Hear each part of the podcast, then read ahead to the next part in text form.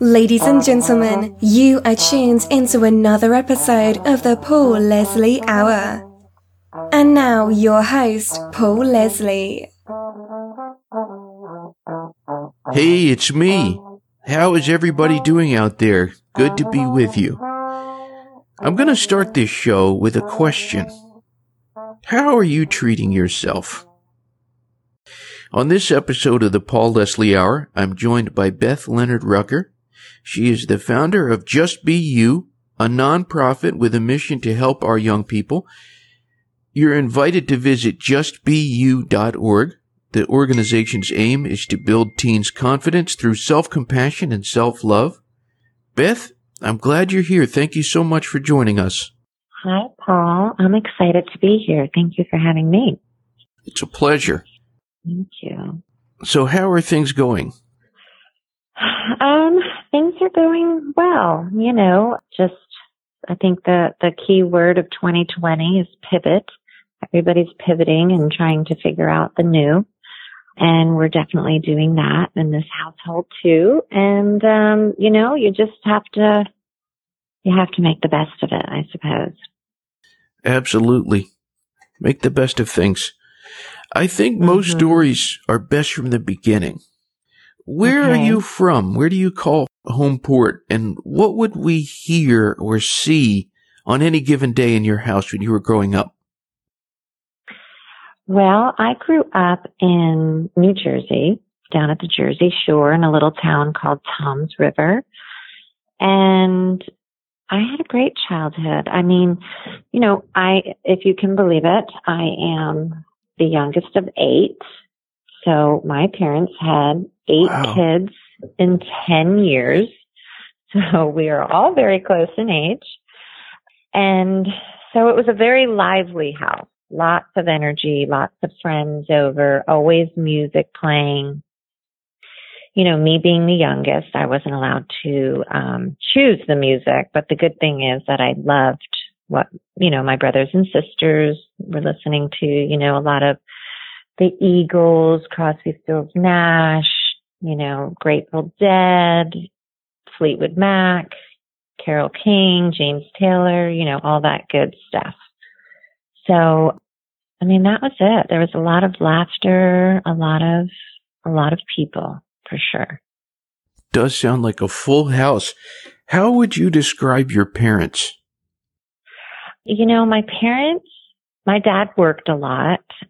He, you know, was always at work and my mom was, you know, she was my role model. My mom is, she's a very strong, independent woman. And so there's five of us girls. There was five girls, three boys.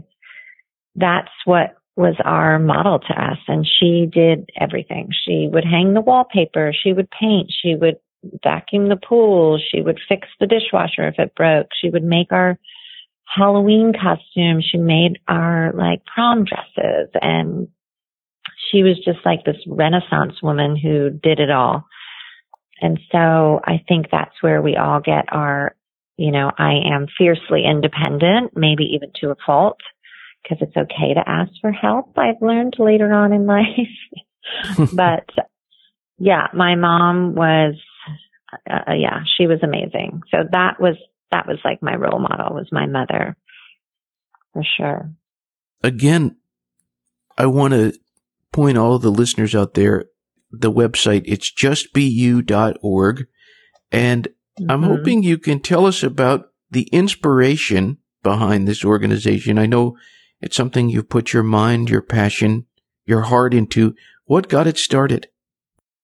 You know, it's funny. When my son was young, there was a couple of kids that, you know, through my friends, they're young kids, like one of them, their mom died and like something else happened and they couldn't afford therapy.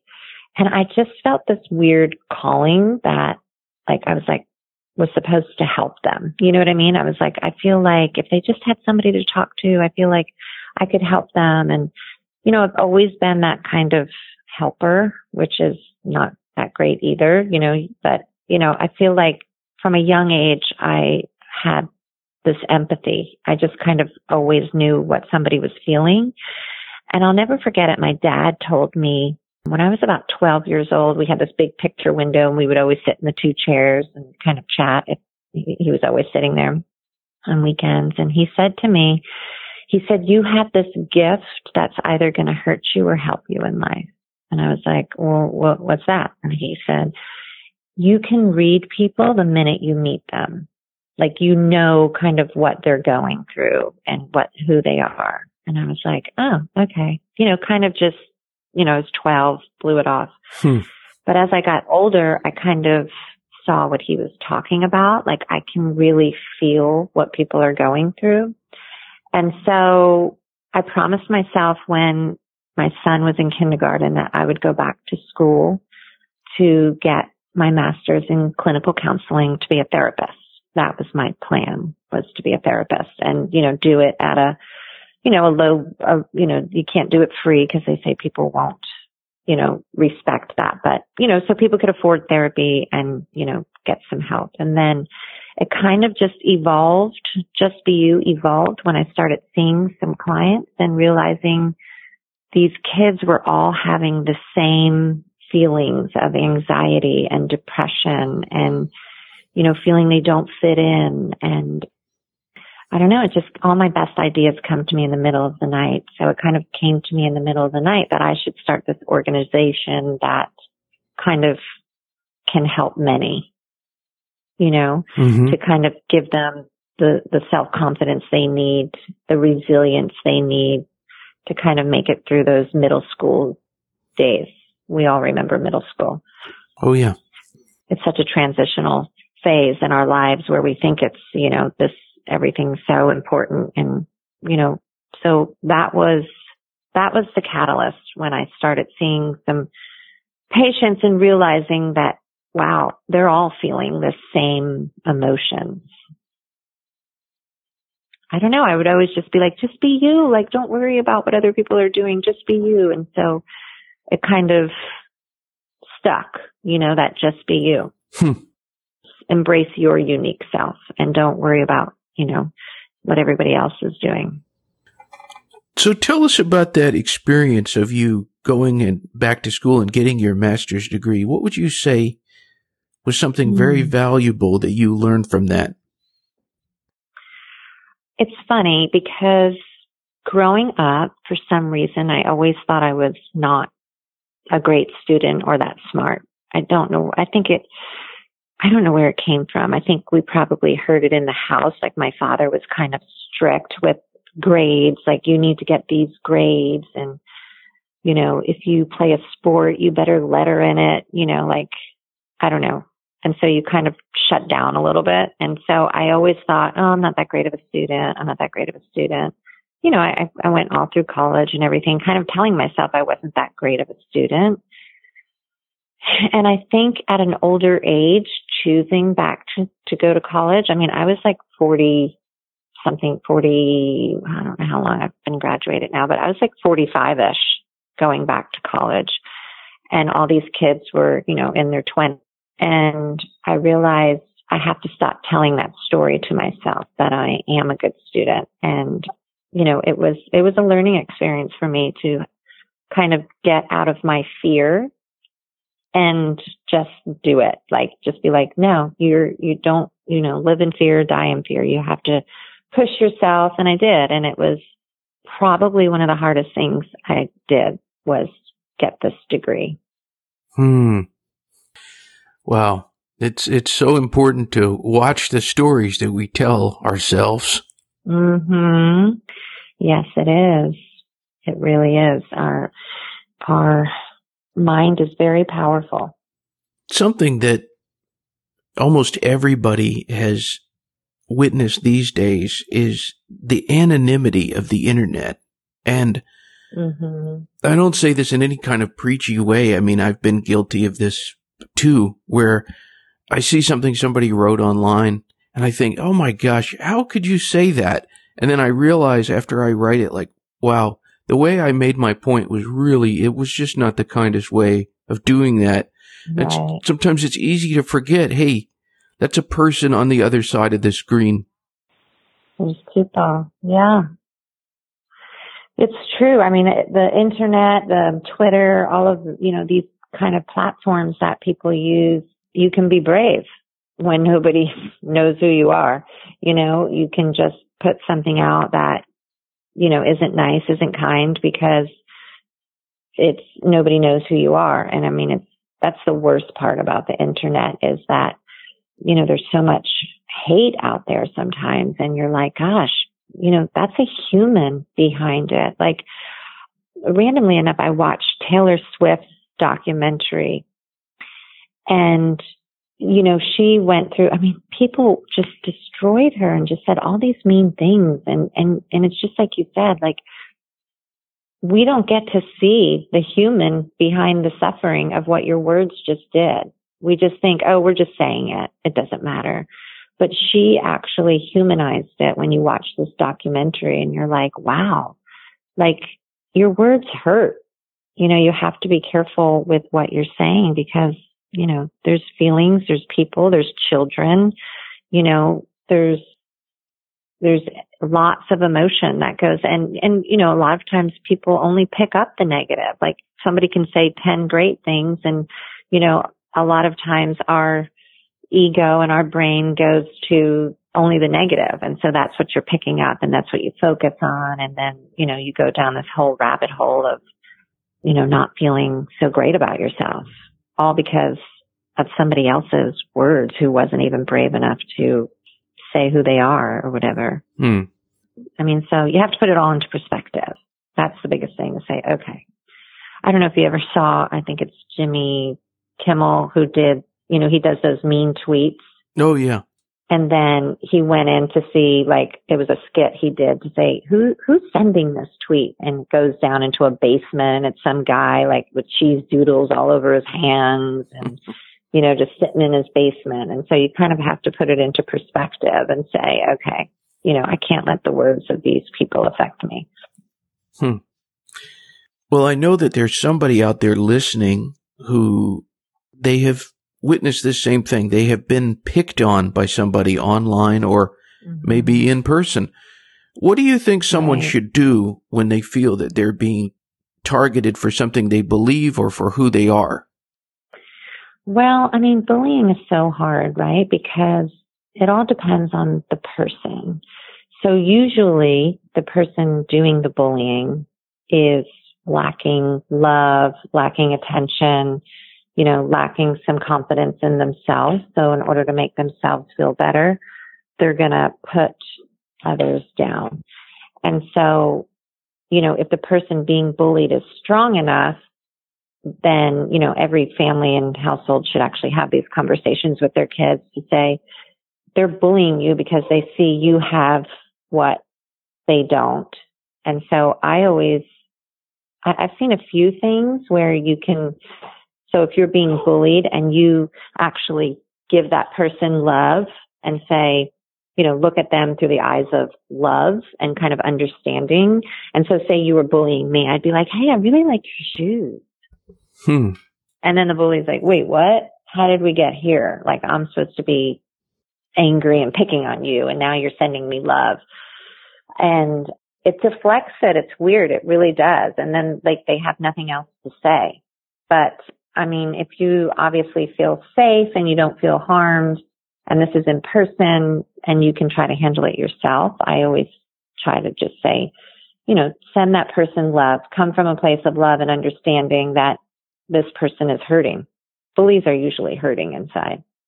Very true. But if you, if you don't feel safe and, and you feel like threatened, obviously kids should tell a parent or a teacher or, you know, principal or something to kind of help them. But I think if you have the conversations in your family about bullying and, you know, I always used to say to my kids, like my daughter was picked on and in um, middle school and she would come home so upset. And of course I would give her, you know, empathy and sit with her with it. And then at the end, I would say, now remember that feeling so you don't treat anybody else like that. Wow you know, so if we can teach our kids that, you know, about bullies and why they bully and, you know, just a little understanding and that it's not about you and that they're actually probably jealous of you because they know you have what they don't, which is usually love or a loving family or, you know, understanding family or something. Hmm. Then I guess there's also all of the things that sometimes we think somebody else has. And in mm-hmm. social media, there's just, you can make so many comparisons. You can look right. at somebody on Instagram and you, you swear that they go on vacation every week by the way, what right, they post. Right. So it seems right. like people, they present an idealized version of themselves on Facebook, right. on Instagram. Right. Which, you know, it's, it's interesting. I have such a love hate relationship with Instagram and all of that kind of stuff. But I just, mm-hmm. I, I was having a conversation with a friend and, you know, everybody's putting up their highlight reels. And so even us as adults, we look at things and we can be like, oh man, just like you said, they seem like they're on vacation every other week. but what we have to kind of, you know, everything's perspective. And so if you can have this perspective of Instagram is basically somebody's photo album, right? And so back in the day, we would make photo albums. And when we printed up the pictures, if there was a bad one or a blurry one or, or whatever, we wouldn't put it in the photo album. We'd be like, oh man, this didn't come out right. And so, you know, if we can just say, oh, well, that's, this is their photo album. This is great. This is their memories. And it's you know, try not to compare yourself to them and just put it into perspective of that's their life. Obviously, we know nothing is as it seems. I'm sure they fight. I'm sure their kids are screaming and crying and doing all these things too. But I, I think again with Instagram, it's perspective. Mm. I think the, the one thing I don't like is, you know, kids sometimes can't decipher that. And for the kids, I feel like on Instagram and Snapchat, they do all these things and it's not necessarily comparing themselves, but it's also feeling left out. Mm. Because there's, you know, if you and I back in the day went to the beach, no one would know it. Or if we went out to lunch, no one would feel bad because we weren't like advertising it and taking pictures and you know, I think a lot of times these kids put up so many things and they're insensitive to, oh shoot, Sarah, you know, Sarah, we didn't invite Sarah and now Sarah sees that they all went to the beach without her. You know what I mean? So that's the part that always gets me with the younger kids is that left out feeling. So, what do you find our teens and our young people are craving, or what do you find that they need the most of these days that they're not getting? I think our teens are missing out on kind of the social emotional learning and also connectedness of human connectedness. Like they Snapchat and they you know, watch TikToks or send TikToks back and forth. But I feel like the time of sitting in your bedroom with a bunch of girlfriends with no phones and talking about life and your feelings and I'm sad today. You know what I mean? Like I feel sad today and you play a sad song and like I feel like that kind of interaction is missing. The connectedness, the seen and heard, like I can talk to you and I feel seen and heard. Do you understand? Like, I feel like everybody's on their phone. Mm. Everybody's like distracting and looking at TikTok. And I just don't know if, if they're really saying like, you know, I don't know if they're really having conversation about their emotions or, you know, like even these times we're in, like, wow, this really stinks that we're not going back to college or, or whatever because it's almost like with the internet and everything, it, you avoid it. You avoid your feelings and it's like an avoidance. And I feel like that's what they need to get back to that connectedness to, you know, to being seen and heard and understood by your friends. Wow, absolutely. Especially, especially this year. Yes. Right. Yeah. This year, I mean, this year, actually, the internet saved everybody to have a connectedness when we couldn't be together. You could Zoom or you could, you know, FaceTime with people. So that was actually a positive. But I feel in, in times when we are able to gather and be together that the phones act as such a distraction. Absolutely. Yeah. I'm hoping we can get into this concept of self care, which it seems like it can be uh, something where we we think of ourselves last. And how can mm-hmm. what is self care, and how can that help our young people, our teens?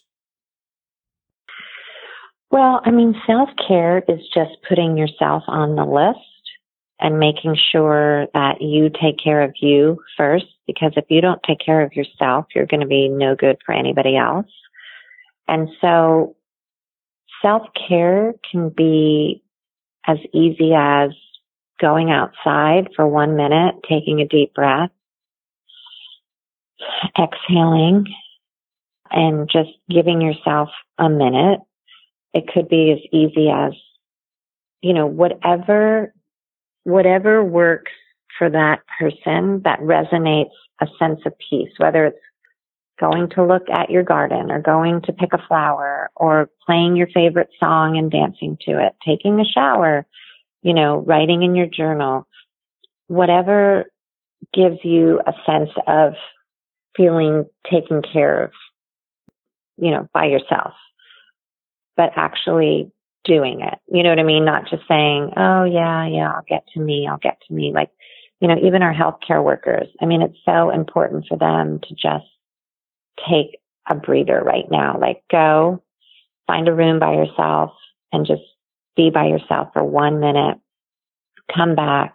And then, you know, you, you, you have the energy, you feel recharged, you feel, you know, taken care of, but it, it, we have to put ourselves on the list. And that's what I think it, it's just, you know, making sure you're taken care of so that you can, you know, be good for everybody else in your world. And it can be as simple as one minute. So true. And it's just amazing what the difference between an hour where you you feel refreshed versus you know 5 mm-hmm. hours of not feeling like you've been taken care of and you can accomplish right. so much more in that short period of time if you just give yourself a little care absolutely I mean, anything, even uh, make a tea, you know, meditate for one minute, look at something beautiful. Just go look at the sky for a second and just take a big inhale and exhale. You know, just giving yourself a moment of refresh and taking care of yourself. I mean, obviously, if you have more time, you, you do whatever works for you. A bubble bath, a glass of wine, you know, whatever. A bike ride, a walk. What is a book that you would say has affected your life? Um, I think the book that probably was a huge transition in my life was, it's called, well, this one book is all of it in one book, but it's the complete writings of Florence Scovel Shinn. And she kind of does like the game of life and how to play it. And she She's a very interesting. This was written in 1925, and she was a, a young artist who, after she divorced her husband, kind of gave up art because he was an artist too, and she got into writing and she got into kind of metaphysics. And basically, it's all about how our word is our wand. Like, watch your thoughts, watch your words, you know, kind of like what the secret is today you know, or the law of attraction or whatever. But this woman wrote this in 1925, I believe, and it's just kind of eye opening to me and very transitional to be understand that we are all just energies and what we, you know, give out to the universe is what we're going to get back. How interesting! And tell the uh, tell us the title again one more time. So she has a few books, but this is the complete writing of Florence Scovel Shinn. Florence Scovel Shinn. And so, yeah, it has the game of life. Your word is your wand, the power of the spoken word, and the secret door to success. Okay. And I understand you're writing a book. Well, I'm not really writing a book. I'm actually like compiling a book. Okay. And so it's, you know, through Just Be You, all proceeds, everything will go to the charity, but it's based off of letters to your younger self and, you know, what would you tell your 13 year old self? And so what I did is I actually got people who are younger, not necessarily, you know, like a Barbara Bush kind of people. So when you're 13, you're like, who's Barbara Bush? You know what I mean?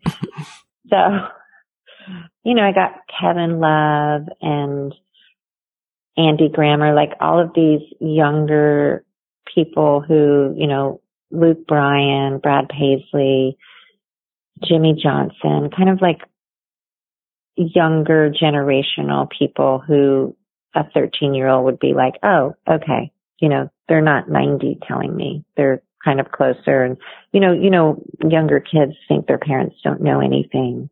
So that's why I went with kind of a younger generation to kind of tell them. So it'll be, you know, letters from these influential people and hopefully inspiring.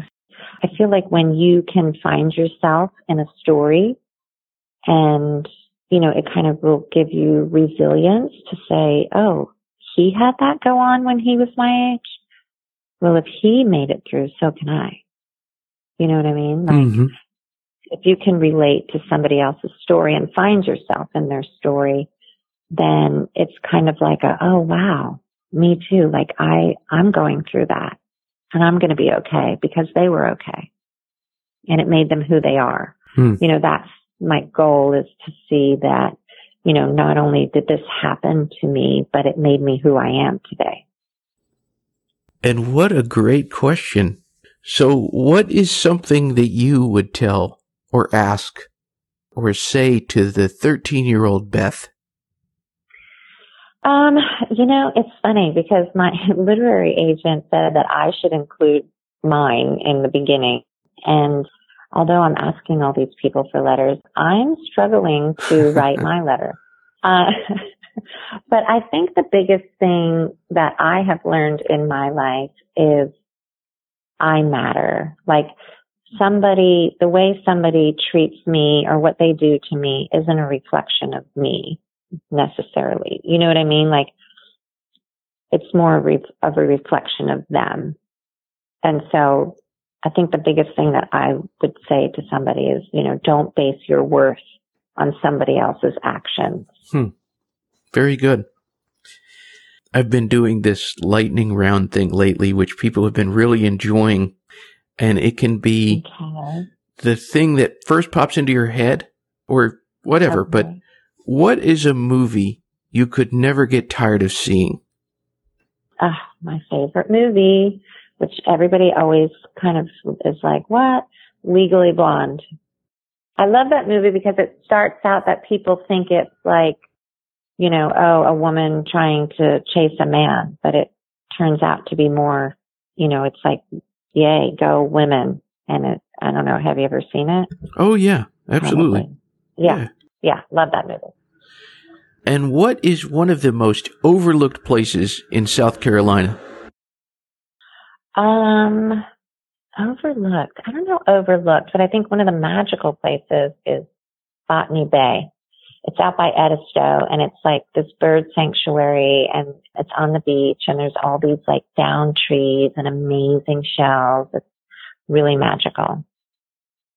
What is something people may be surprised to know about you? Um, I don't know. I'm a really good juggler. I definitely wouldn't have thought I can juggle. you can juggle. Interesting. I can juggle. And I taught my son how to juggle. Yes, I, we could join the circus. is it true that you're a painter? I do paint.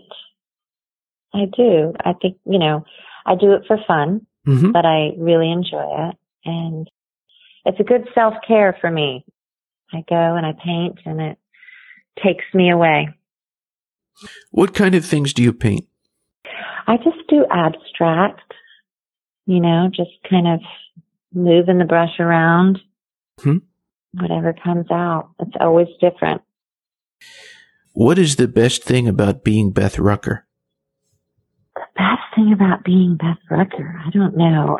I guess being a mom to my babies, that's the best thing, who aren't really babies anymore, but I would say that. Well, since you're a painter, I always like to Mhm. give the guest the microphone at the end. So it's like the end of the show. It's, it's a blank canvas. You can put whatever you want on it. What would you say to anyone who is tuned in? anyone who's tuned in right now, I would say, especially in these times, I think the most important thing is self care, check in on our loved ones, because I think that people are kind of, a lot of people are hiding from their emotions of the, the, the pressure that we're all under right now. And you know, check in on your loved ones, see how they're doing, and self care. Make sure you're taking care of yourself right now. So my last question, so much of this show has been about getting to know yourself and, and being aware of yourself and your needs. hmm Who is Beth Leonard Rucker? How would you define yourself? Um, I think I am, I kind of see myself as, I don't know, I think I have a kind heart. I love connecting people with other people. I think I'm a good friend. And I think I'm pretty simple. I like the simple things in life. It doesn't take much to make me happy. I love the sunrise, the sunset, the beach, and the beauty that we're living in. Well spoken. Yeah. Yeah, I'm pretty simple. Well, again, I want to invite everybody to check out justbeyou.org. Yes. Yes. It's exciting. It's exciting stuff that we have coming up for the fall too. Going to do a documentary and just try to get the word out in other ways to spread the love, to spread the understanding, and it's all good moving forward. Well, Beth, thank you very, very much for being with us. Thank you. Thank you for having me. I'm so excited. I'm in such beautiful company. I love it. Well, it's an honor to talk to you. Well, thank you. And I hope you have a beautiful rest of your day and weekend. And you too. Have a wonderful, All right. wonderful one. Thank you. Thank you for listening to the Paul Leslie Hour. Hosted, written, and produced by Paul Leslie. Intro theme song Alexander's Ragtime Band, written by Irving Berlin, performed by Dan Barrett. Outro scatting G Things, improvised, performed, and produced by John Goodwin. Until next time. Goodbye.